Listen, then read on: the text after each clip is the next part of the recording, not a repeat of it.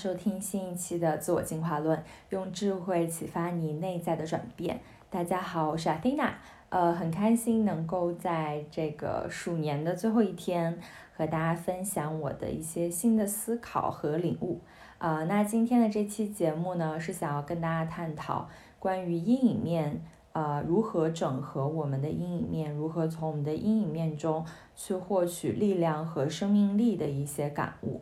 嗯，为什么要谈这个话题呢？我前段时间跟朋友聊天，嗯，他问我说：“你二零二零年最大的一个成长是什么？”然后我跟他讲，一个是说我上一期分享的，就我真正学会了自我滋养，而不是自我憎恶式的拼命去要求自己飞快的自我成长。那还有一个就是我真正开始去看待和接纳我的阴影面。并且整合了我的阴影面，呃，从中获取了我所意想不到的力量的来源。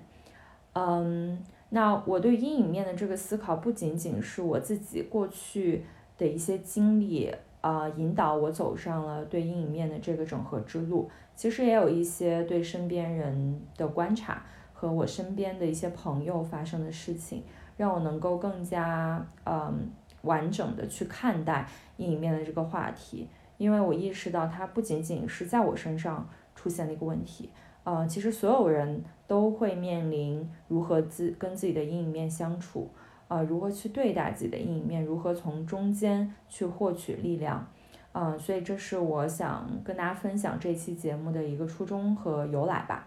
嗯，可能一开始我想跟大家先分享一个。最近触最触发我的一个在我身边的一个故事，嗯，就是在元旦，呃之后，就大概一月初的时候，我有一个关系还不错的一个朋友，呃，是一个异性的好朋友，嗯，他突然有一天给我发微信，然后跟我说他要跟我忏悔，啊，他用的是 confess 这个词，然后我当时还蛮惊讶的，因为。呃，就在我跟他认识可能已经四年的这个时间里面，呃，不管是我还是我是我们身边的一些共同好友，都认为他是一个非常非常好、非常非常正直、非常非常善良，就是嗯，你看不到他身上有什么缺点的这样一个人，这样一个存在吧。所以我们都会很信赖他，很欣赏他，然后以及就觉得啊，他真的太好了，就经常发出这种感叹。结果他跟我。去分享的这个点其实还蛮出乎我意料的，就他跟我真正忏悔什么呢？他跟我忏悔说，其实一直以来，嗯，大家所认为的那个他并不是真正的他，就他其实没有大家所看到的那么好，没有大家所称赞的那样那么好。他跟我讲了一件事情，就是，呃。他在跟他现任的这个女朋友在一起的时候，其实还没有跟之前的那个女朋友分手，所以在相当长的一段时间内，他其实是有两个女朋友，嗯，但是其实我们都不知道这个事情，呃，我们甚至还去呃去会在就是他们的这个关系里面去维护他，呃，那他就说其实他是不值得我们这样维护的，因为一直以来他其实会觉得自己是很懦弱的一个状态，是很伪善的一个状态，因为他不敢。把真实的自己真正展现在所有人面前，包括他现在的女朋友，包括我们这些朋友，嗯，所以我们是不知道原来，嗯，他脚踏两只船。如果我们这样说，就是用一个带评判的这样一个词语去描述，我们不知道原来他也有他的自私和软弱。那当时我知道这个事情，我第一反应是震惊，啊，第二反应是接纳，就是我很感激他愿意。把自己最真实的这一面，或者说最脆弱的一面告诉我，然后我说我其实非常为你开心，就是呃你敢去看自己真实的，可能之前都没有被你愿敢被你接纳的这一面，这个其实是会给你带来非常非常大的力量。而与此同时，我又心生了一个感慨，这个感慨其实来自于，呃可能在一月之前，就是从去年下半年开始，我开始探索自己的阴影面，自己所谓的阴暗面之后。我逐渐意识到，其实我们每一个人都是所谓天生的缺陷品。当然，这个缺陷品要打引号，因为缺陷可能在我们的这个语词语境下是一个负面的词。我当时就心生这样一个感慨，让我回去就写了非常非常长的一篇文章，我没有发布出来，呃，但是写给我自己的，就是其实我们天生都是缺陷的，我们天生都带着我们的自私、我们的脆弱、我们的恐惧、我们的贪婪，所谓的那个罪，呃，在圣经里面叫做原罪的东西来到这个世间，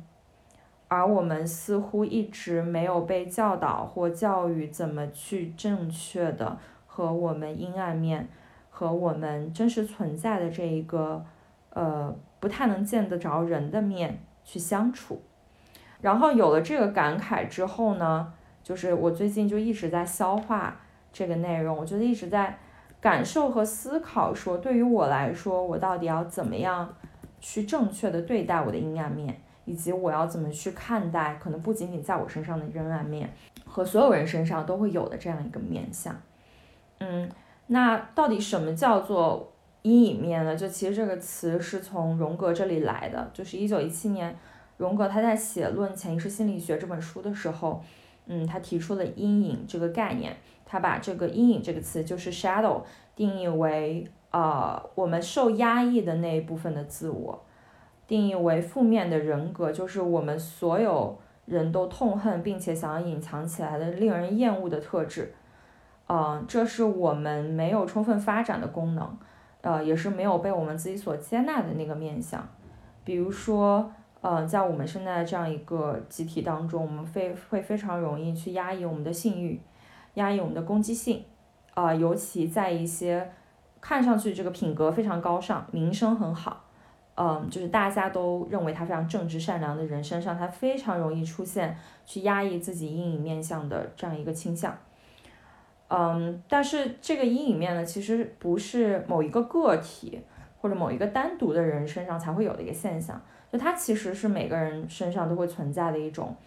呃存在。嗯，它其实是来自于这个集体潜意识，来自于我们在集体潜意识中所有被我们想要隐藏起来、想要去拼命否认的那些没有被我们接纳的人性的特质，比如说死亡，比如说性。比如说攻击性，嗯，还有背叛、嫉妒、贪婪，这些我们所大众认为和评判的那些不好的特质，我们去回顾一些这个宗教还有哲学的经典，就会发现，其实，嗯，对这些人性中的阴影面都有定义和探讨。嗯，比如说圣经里面所定义的这个七宗罪：傲慢、嫉妒、愤怒、懒惰、贪婪、暴食和淫欲。嗯，圣经里面认为这七宗罪就是每一个人生而具有的、洗脱不掉的所谓的原罪 （original sin）。在我大学的时候，刚刚开始读圣经的时候，我其实当时有非常强的反叛心理。就当我读到就是原罪，然后包括身边有一些基督徒朋友告诉我说你生来就是带着罪的，我其实当时非常嗤之以鼻，就是非常的不屑一顾，就会觉得我哪里有罪。嗯，然后以及如果我有罪的话，那这对我岂不是非常不公平？就其实我根本什么都没做，我天生生下来我就是带有这个罪的。但现在再去回想起来，就当我真正经历和看到自己所谓的这个罪、所谓的阴影面之后，我才真正的意识到和接纳说，我们确实是生而就共同具有一些。呃，我们所称之为罪，或者说称之为不好的特质的那部分，呃，人性中的阴影，而这些是被我们所压抑和否认，非常不去接纳的。那不仅仅是在西方的这个文化的宗教里面有对罪的这种呃定义和评判，呃，我们在佛教里面其实也有所谓的这个贪嗔痴。啊，我们称之为三毒三不善根。就是描述它都是用一种非常负面的词，会认为，呃，因为人们有贪嗔痴，所以我们才会不断的陷入在灵轮回当中，去经历这种轮回之苦，啊，所以你需要界定会去修行自己啊，才能去摆脱贪嗔痴带给我们的这种束缚和轮回的这种压抑。但是，呃，我自己在这里想表达一个观点，就是。其实，不管我们去看西方这个宗教和文化的起源，去看去读圣经里面的这些经典，还是我们去看佛教里面对贪嗔痴的定义，其实都会是非常容易被人们解读，并且陷入二元论的一个视角去看待的。就是当我们提及人性的阴影的时候，我们都会在潜意识和意识层面都会认为阴影是罪恶的，是不好的，是我们所恐惧的，是我们所排斥的。就好像我们，呃，都想要拼了命的去追求人性中的善，啊，而要极力否认人性中的恶。而这种倾向性，在我自己的体验中非常非常的明显，就是，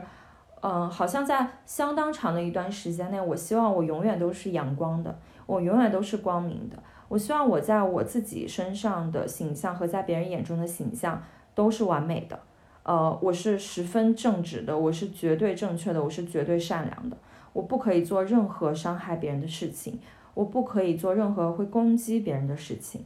呃，这个是不被我自己允许的。而这种不允许，就是我们对于这种阴影有着深深的恐惧和评判。我们会认为善是好的，恶是不好的。啊，可能你乍一听这样的论调，你会觉得我在瞎说，我在乱喷。但是就是请不要着急，就可以继续细细听我道来。我的点是说，嗯，当我们用一种二元的视角去看待人性的时候，你是一定。会陷入一种评判的平静中的，呃，因为在二元的世界里，好和坏是严格切分的，善和恶也是严格对立的。但是呢，其实，在人性中的这个善和恶，如果我们用一种非常整合的视角去看，如果我们从二元的这个对立的视角抽回来，回归到一个一元的视角，把它们整合在一起看，其实善与恶是一体的。我们身上所谓的光明面和阴影面也是一体的，就像《道德经》里所讲的“天下皆知美之为美，斯恶已；皆知善之为善，斯不善已。”就是为什么会有善，是因为有恶的存在；为什么会有恶，也是因为有善的存在。就是他们本身回归到本源都是一体的，只是因为我们产生了分别心，产生了评判，它才会产生这种好与不好、善与恶的对立。然后再讲到这里，又想回到圣经，呃，就我每一年回家，就春节期间回家，都会把圣经拿出来再读一遍。可能现在对我来说，就是圣经像是一个哲学的一个经典吧，一个智慧的经典。然后我今年再去读的时候，尤其在读创世纪刚刚开就开篇的，就是第一小段的时候，呃，因为在读创世纪之前，就刚刚读完这个道德经。就会发现，在里面其实《创世纪》有很多和《道德经》里相似的隐喻，啊，类似于从无到有的隐喻，混沌、黑暗与光明是一体的这种隐喻。那在《创世纪》里呢，就是刚开始这个神创造了天地，那天地一开始的这个状态，它是空虚混沌的，它是呃，像这个《金刚经》和《心经》里面讲的，就是无形无色的。但它其实就是一片黑暗和混沌，它没有所谓的光明与黑暗的差异，它就是一体的。那你可以理解，这个时候这个世界是一元的，这个时候没有所谓的黑暗、光明、邪恶、善良的划分，这个世界就是一体的。然后呢，神说 “Let there be light”，要有光，于是就有了光。然后神觉得光是好的，就把光和黑暗分开，呃，光明为这个白天就是昼，然后黑暗为夜就是夜晚。然后在这个时候才有了光明与黑暗，呃，白天与夜晚的这样一个二元的划分。所以你会看到说，在《道德经》里，我们讲的就是道可道，非常道；名可名，非常名。呃，世界的有和无本身就是相互转化、共为一体的。其实，在圣经里，在这个创世纪里面，在世界的开始也是这样的，就是在光产生之前，这个世界本身就是混沌的。在我们头脑分化出善与恶、光明与阴影这样的概念之前，其实它们都是一体的。这就好比，如果我们把我的我们的自我，就是把一个人吧，把一个人的自我想象成一个月亮，月亮本身是不发光的，而当我们拿就是这个太阳的光去照亮月亮的时候，如果我们只用这个光去照亮一部分的那个自我，一部分我们认为是善的那一部分的自我，那么一定会有另外一部分在阴影里，而这一部分或许没有被我们看到，或许没有被接纳，但是这一部分的阴影也是我们自我的一部分，它也是我们自我本身存在不可否认、不可忽略的那样一部分。但是在我们的这个集体潜意识里，就像月亮没有被照亮的那一部分，嗯，它永远是存在在这个集体中的每一个人身上，阴影是永远都存在的。而在这个阴影里，其实，呃，隐藏着巨大的力量和生命力。在我过去这几个月，呃的这个探索自己阴影面的过程中，我会发现，当我越来越去接纳和看到自己的阴影面。它其实反哺给我了非常强大的生命的力量，而这个生命的力量来自于当那部分我非常恐惧的，呃，我自我里的那部分能量，我非常想要极力去切割掉的那部分自我的能量，同样被我拿光去照耀。当我不再去把它放在阴影里面，不再想要去用一个遮羞布盖住它的时候，它的这个能量就会转化成。我自己生命里面很重要的能量的一部分，就它会成为可以为我所用的那一部分的能量，所以这个是今天想要跟大家分享的，就是其实，在我们的阴影面里，它隐藏着巨大的我们还没有看到和还没有学习尝试去掌握的力量和生命力。那么就回到，就是为什么就这部分力量很多情况下都是没有被我们所掌握的呢？是因为我们在这个集体潜意识的这种分别心、二元对立的观点里面，我们应对阴影面常见的策略，其实是呃跟这个力量在做做对抗的。那常见的会有几种策略呢？我这边稍微总结了一下，就其实呃会有三种，一种呢是回避，呃我会把它称之为遮羞布策略。就其实，在我们的这个社会里，大家去想一想，我们所谓的禁忌话题。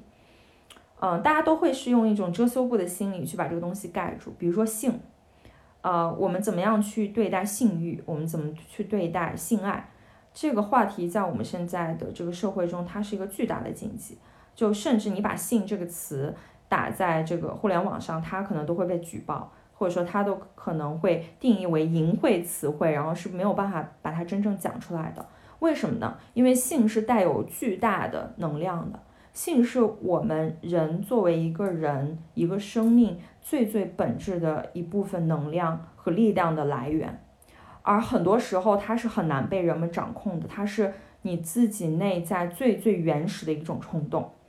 而因为人们恐惧这样一部分性能量，所以就要极力的去回避和压抑这部分性能量，所以就会拿一个遮羞布把这个东西盖住，就是说我们不去谈论性，我们不去把这个东西摆在台面上讲。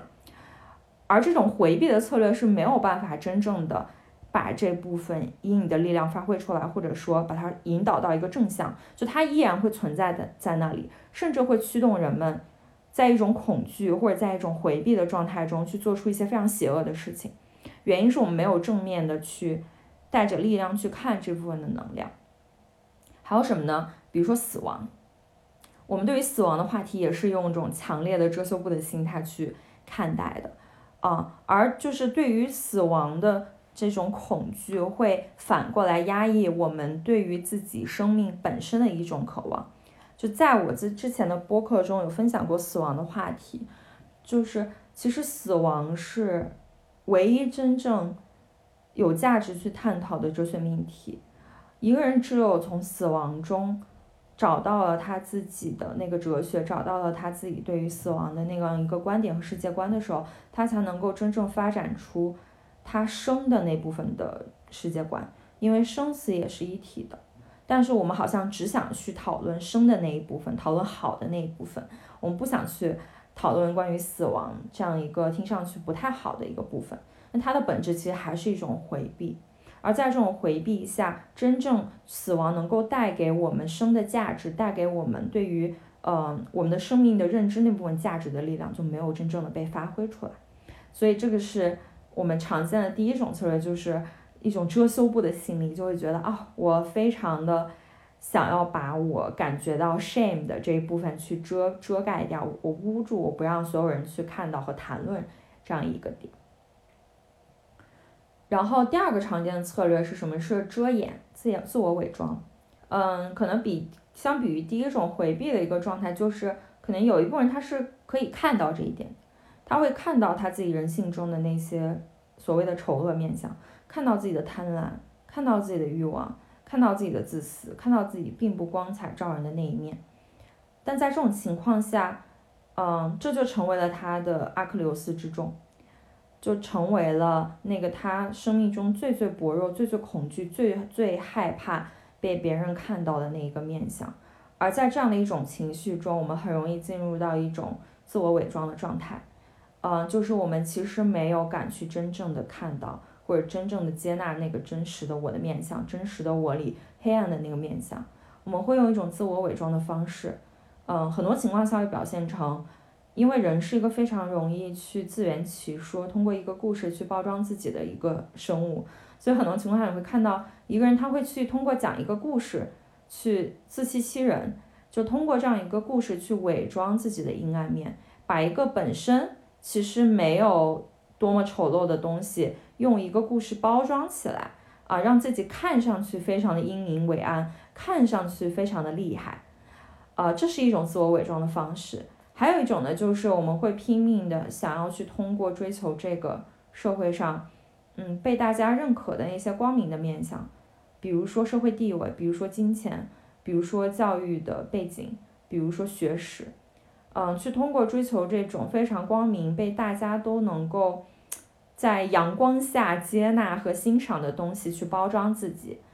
啊，其实最根本还是出于对自己阴暗面的恐惧。因为我知道，其实我内在没有那么好，所以我要拼命的去追求一些外在非常光明，然后大家都都很喜欢的东西，去包装我自己，这样才会让我觉得我安全，让我让我才觉得我是有力量，是不会被别人戳到那些我非常害怕的我自己没有那么好的那些面相。那其实我自己也经历过这个阶段，就会觉得我一定要变得非常的优秀，我一定要追求这个世界上大家都非常认可的东西。我才能够有足够的安全感去保护我很脆弱的，我不敢被别人看到的那一面。但它其实本质上还是一种自我伪装，呃，其实这是没有力量的，就是你没有力量去真正接纳和看到自己真实的那一面。然后第三种策略就是一种排斥和自我攻击，嗯，其实这个会发生在嗯很多对自己有非常高的道德要求，对自己有非常高的标准。嗯，和那些很多情况下非常有觉察和自我进化能力和想法的人的身上，然后我在相当长的一段时间停留在这个阶段，也正是因为我的自我攻击啊，才引导了我走上了接纳自己阴影面的这个道路。哦，在这里其实想跟大家分享我自己的心路历程吧。对我来说，其实 虽是一个非常个人隐私的一个故事，但我就今天想要分享给大家。嗯。就是什么叫做所谓的自我攻击呢？当我看到我自己的阴影面的时候，我会觉得非常的恶心，就我非常的不接纳我的黑暗面和阴影面。哦，我拼命的想要把那一段去挖掉，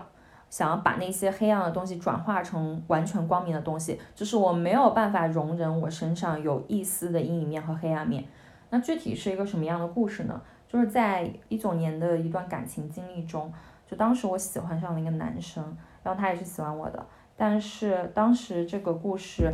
tricky 的点就是是一个三角恋，就他当时其实还没有跟他前女友分手，嗯，然后在那个时候我们就相爱了，嗯，然后在那个情境下，在当时一九年那个我的状态里，呃，我的第一反应是我非常排斥这段关系，就是一方面就真正的去看我的心的话，我是喜欢这个人的。但是我所有的思考，我所有的头脑都在说，我不可以这样。我的这种排斥和我不可以这样，呃，其实根本的再往下挖一层，是我感觉，如果我和这个男生在一起，呃，或者是他跟他前女友分手，跟我在一起，我会觉得，呃，我在伤害一个人，我在从别人身上掠夺一个人的爱。而这个是在当时的那个自我是非常难以接纳的，因为我觉得这是那个我理想中的那个我不应该做的事情。嗯，一个正正直善良的那个我是不会这样做的。所以在当时那段关系中，我真的是拼尽我所有的力气去回避这段关系，回避这个人，就哪怕内心是非常非常喜欢他，非常非常想跟他在一起，但是我的头脑就用尽我所有的努力去推开这个人。呃，而在这个情境下，我是非常非常痛苦的。这个痛苦来自于我头脑和内心的打架。嗯，就是在我内心层面，其实我是渴望跟对方在一起，其实我是渴望能够拥有这个人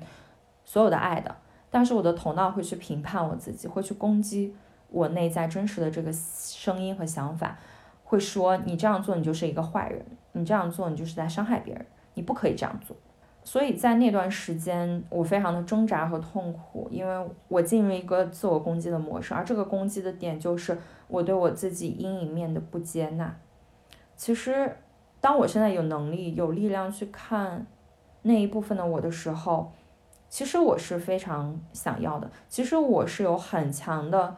好胜心和占有欲的。嗯，在我最内心层次的那个阴影之地，我是希望能够成为。可能当时对方心中最好的、最优秀、他最爱的那个人，而在二零二零年，当我自己开始疗愈我自己的时候，当我从这段经历中去看到我为什么会这么痛苦的时候，我看到了那个阴影，我看到那个影子，那个我非常惧怕，我想要拼命把它从我的自我中剥离出来的那个影子，它其实是我的一部分，嗯，但是我当时就有一种，如果。我真的顺遂了我的这个阴影面，去做出了我头脑所不允许的选择。我觉得我在杀死过去的那个旧的自我，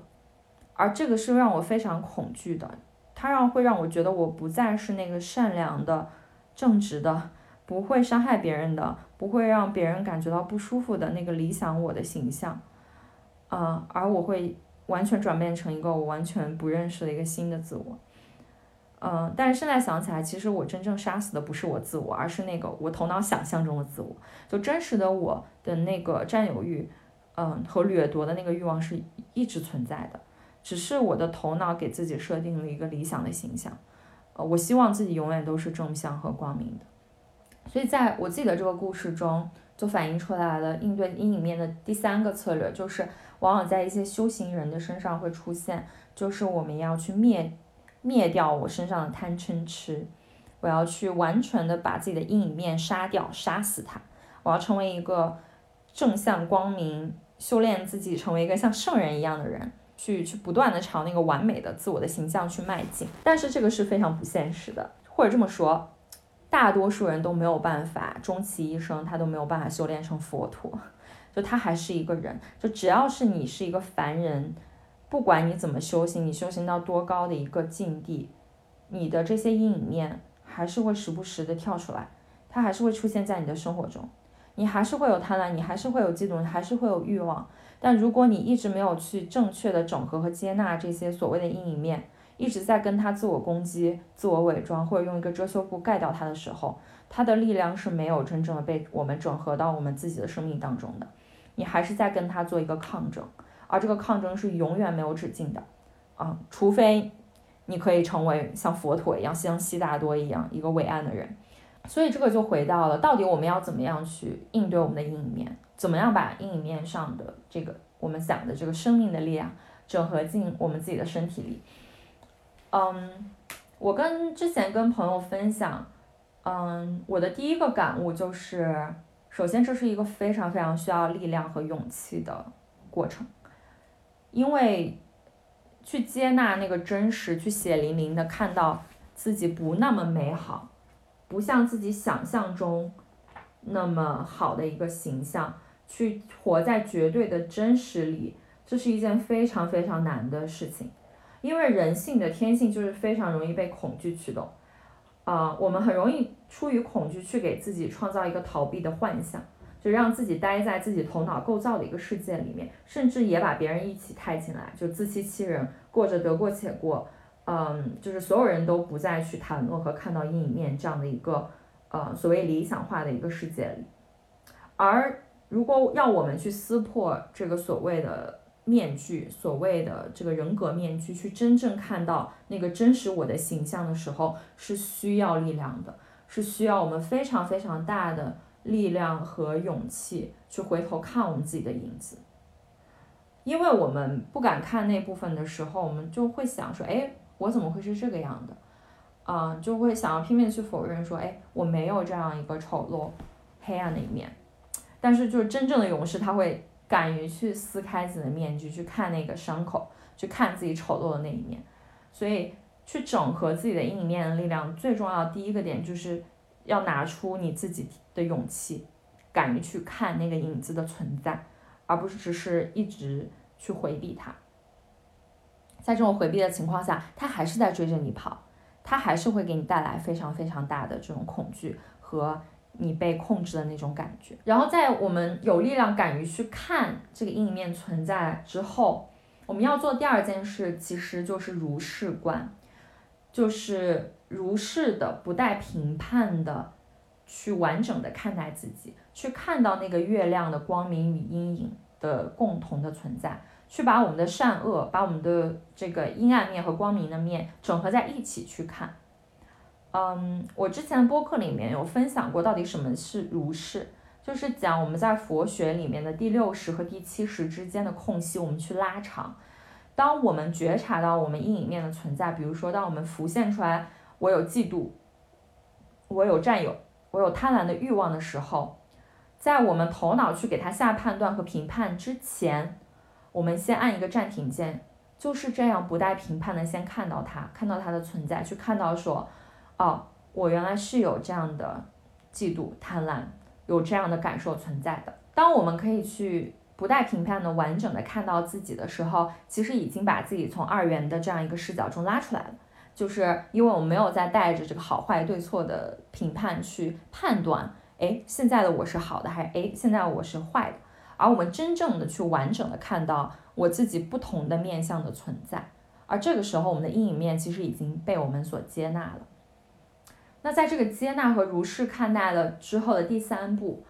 嗯，是表达，是真实的表达，因为表达就是力量，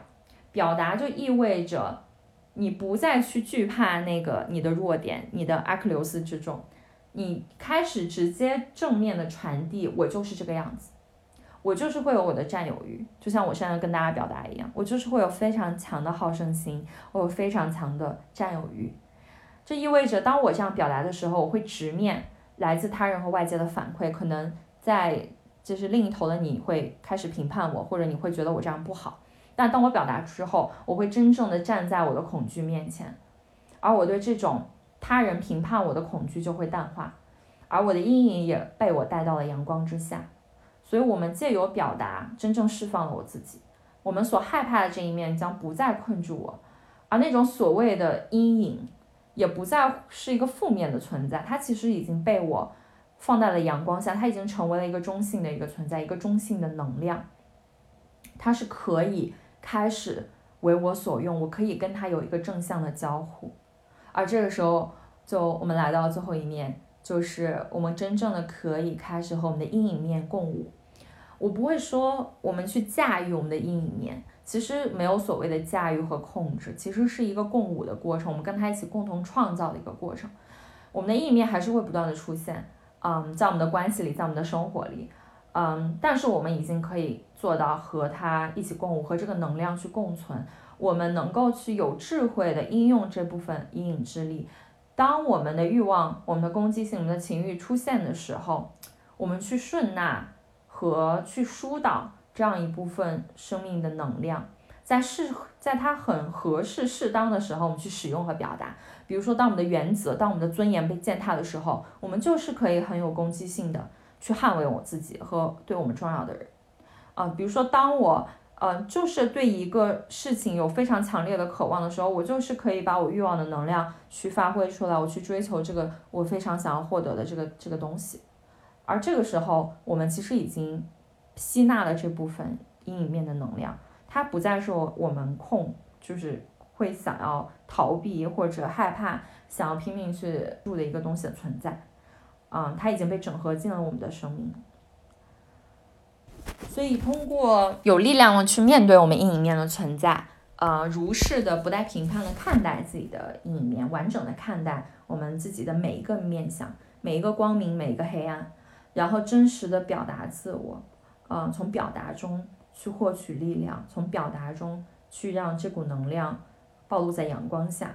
然后我们就可以做到和我们的阴影面共舞，它会整合进我们的生命中，然后我们就会成为一个真正。真实的、完整的人，而不是那个理想中我应该是什么样那种理想我的一个状态。